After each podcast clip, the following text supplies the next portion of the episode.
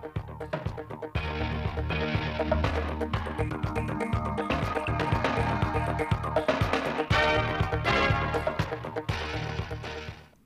kính chào quý vị và các bạn đến với bản tin thời sự ngày 9 tháng 9 năm 2022 của Đài Phát thanh Truyền hình Thanh Hóa. Chương trình đang được thực hiện trực tiếp trên sóng FM tần số 92,3 MHz. Thông tin từ Văn phòng Thường trực Chỉ huy Phòng chống thiên tai, tìm kiếm cứu nạn và phòng thủ dân sự tỉnh Thanh Hóa cho biết, đến 7 giờ sáng nay, mưa lớn đã gây ngập hơn 100 hecta diện tích sản xuất nông nghiệp tại các huyện như Thanh, Như Xuân, Nghi Sơn, Nông Cống, Thọ Xuân. Một số tuyến đường bị ngập gây ách tắc giao thông. Do ảnh hưởng của mưa lớn, mực nước trên sông Yên trên mức báo động 1 là 0,67 mét. Để chủ động ứng phó với thiên tai, Ban Chỉ huy Phòng chống thiên tai tìm kiếm cứu nạn và phòng thủ dân sự tỉnh Thanh Hóa đã phát lệnh báo động 2 trên sông Yên, yêu cầu các huyện thị xã, Nông Cống, Quảng Dương, Nghi Sơn tiếp tục triển khai thực hiện việc tuần tra canh gác đê và hộ đê theo các cấp báo động, tổ chức kiểm tra, giả soát và sẵn sàng triển khai phương án đảm bảo an toàn công trình đê điều, chủ động triển khai phương án sơ tán dân sinh sống ở vùng bãi sông, tổ chức trực ban nghiêm túc 24 trên 24 giờ để sẵn sàng xử lý các tình huống ngay từ giờ đầu. Theo báo cáo nhanh của huyện Như Thanh, tính đến sáng nay ngày 9 tháng 9, mưa lũ đã gây ngập lụt trên địa bàn các xã gồm Phú Nhuận, Mậu Lâm, Xuân Khang, Phúc Đường, Xuân Phúc, Phượng Nghi. Toàn huyện có 90 ha lúa ngô rau màu bị ngập đổ, 43 nhà dân bị ngập, 45 ao cá bị tràn, 2,2 km đường giao thông trên địa bàn xã Xuân Phúc bị sạt lở và ba công trình hồ đập ở hai xã Xuân Phúc, Phượng Nghi bị vỡ sạt lở. Nước lũ gây ngập lụt đoạn đường qua hai thôn Thanh Sơn Khe Sình thuộc tuyến đường liên huyện từ thị trấn Bến Dung đi ra Minh Thọ, huyện Đông Cống đã bị chia cắt bởi nước lũ, khiến việc đi lại của học sinh và nhân dân bị ách tắc. Trước mắt huyện Như Thanh đang tập trung chỉ đạo các xã bị ngập lụt, thực hiện sơ tán dân và tài sản. Ban chỉ huy phòng chống thiên tai và tìm kiếm cứu nạn huyện đã cho xã mượn áo phao để thực hiện sơ tán người dân khỏi vùng bị ngập lụt khi có tình huống nguy cấp xảy ra. Tại huyện Như Xuân, mưa trong hai ngày qua cũng đã làm cho 73 hecta diện tích lúa bị ngập. Tuyến đường tỉnh lộ 520 bị chia cắt tại tràn song quyền tại xã Hóa Quỳ. Hiện nay, cấp ủy chính quyền đang chỉ đạo các xã bị ảnh hưởng thường xuyên theo dõi khắc phục hậu quả do mưa bão gây ra. Đối với thôn Thanh Sơn có 119 hộ bị cô lập do nước dâng cao, bà con cũng đã chuẩn bị đầy đủ lương thực, đảm bảo đời sống. Học sinh sinh viên tham gia bảo hiểm y tế không chỉ được tiếp cận thụ hưởng các dịch vụ y tế kỹ thuật cao, chi phí lớn khi không may ốm đau, bệnh tật mà còn giúp gia đình các em giảm bớt gánh nặng về chi phí khám chữa bệnh. Tuy nhiên, trên địa bàn tỉnh, tỷ lệ học sinh, sinh viên tham gia mới đạt 93,6%. Luật bảo hiểm y tế hiện hành quy định học sinh, sinh viên là đối tượng phải tham gia bảo hiểm y tế và được nhà nước hỗ trợ 30% mức phí. Tuy nhiên, do chưa có chế tài xử phạt khi đối tượng không tham gia nên trong quá trình tổ chức thực hiện gặp khó khăn.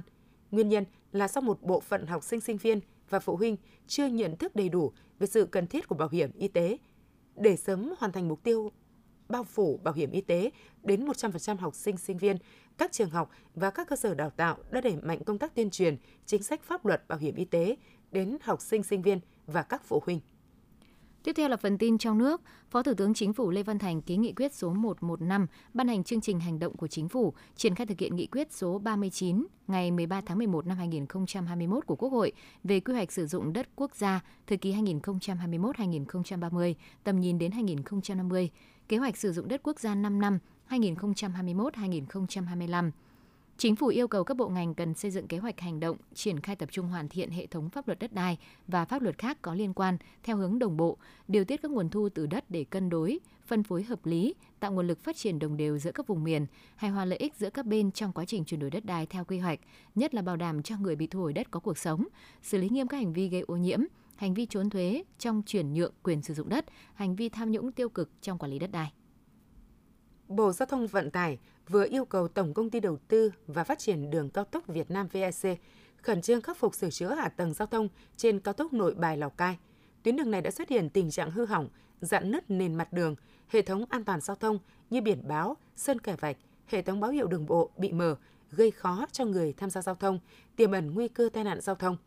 Bộ Giao thông Vận tải yêu cầu VEC kiểm tra giả soát tất cả các điểm phát sinh hư hỏng nền mặt đường cao tốc nội bài Lào Cai và có giải pháp sửa chữa hư hỏng kịp thời.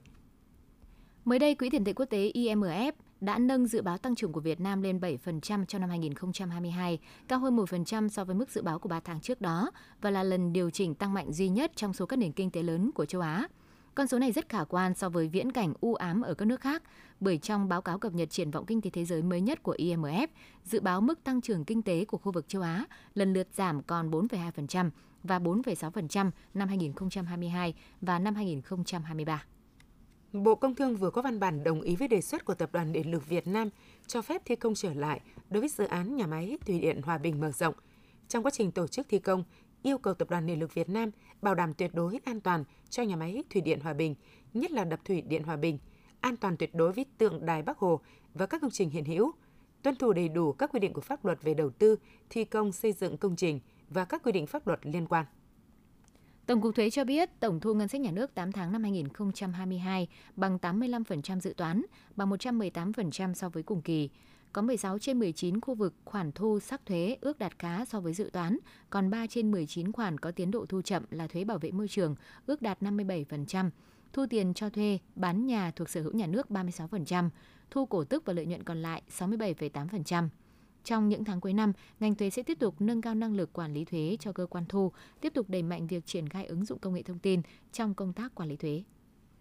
Tối mùng 8 tháng 9, trưng bày báu vật Hoàng cung Thăng Long đã khai mạc tại khu di sản Hoàng thành Thăng Long Hà Nội. Trưng bày giới thiệu tới công chúng những hiện vật tiêu biểu đặc sắc nhất khai quật tại Hoàng thành Thăng Long từ năm 2002 đến nay. Đây là những đồ dùng, vật dụng không thể thiếu, có vai trò rất quan trọng trong đời sống hoàng cung – từ cuộc sống sinh hoạt thường nhật đến các yến tiệc của nhà vua và triều đình trong các dịp đại lễ, sinh nhật vua, lễ đăng quang của nhà vua.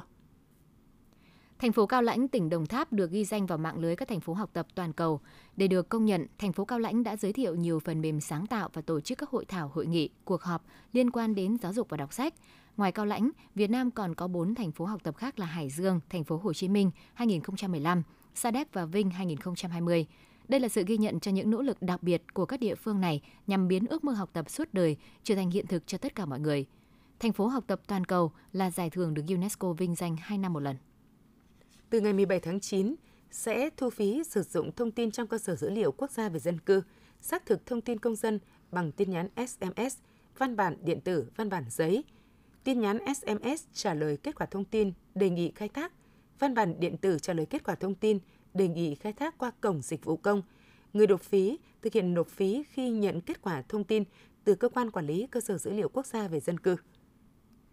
Việc gian lận sẽ khó thực hiện hơn nếu bạn bị đặt dưới sự giám sát của một camera biết tuốt. Mô hình hoạt động theo nguyên tắc nhận dạng hành vi trên cơ thể người. Các hành động trao đổi bài, quay bài sẽ được camera ghi lại và hiển thị thông báo nếu có gian lận. Đây là ý tưởng của nhóm bạn trẻ năm thứ ba đại học gồm Quốc Đạt, Anh Tuấn và Phương Nhung. Theo đánh giá, các ý tưởng giám sát việc thi cử bằng trí tuệ nhân tạo đã được nghiên cứu từ lâu, nhưng đối với sinh viên thì đây là lần đầu đưa ra được một sản phẩm hoàn chỉnh. Mô hình này nếu được ờ, nhân rộng, chắc hẳn nhiều bạn học sinh sinh viên sẽ phải nghiêm túc hơn trong học hành và thi cử.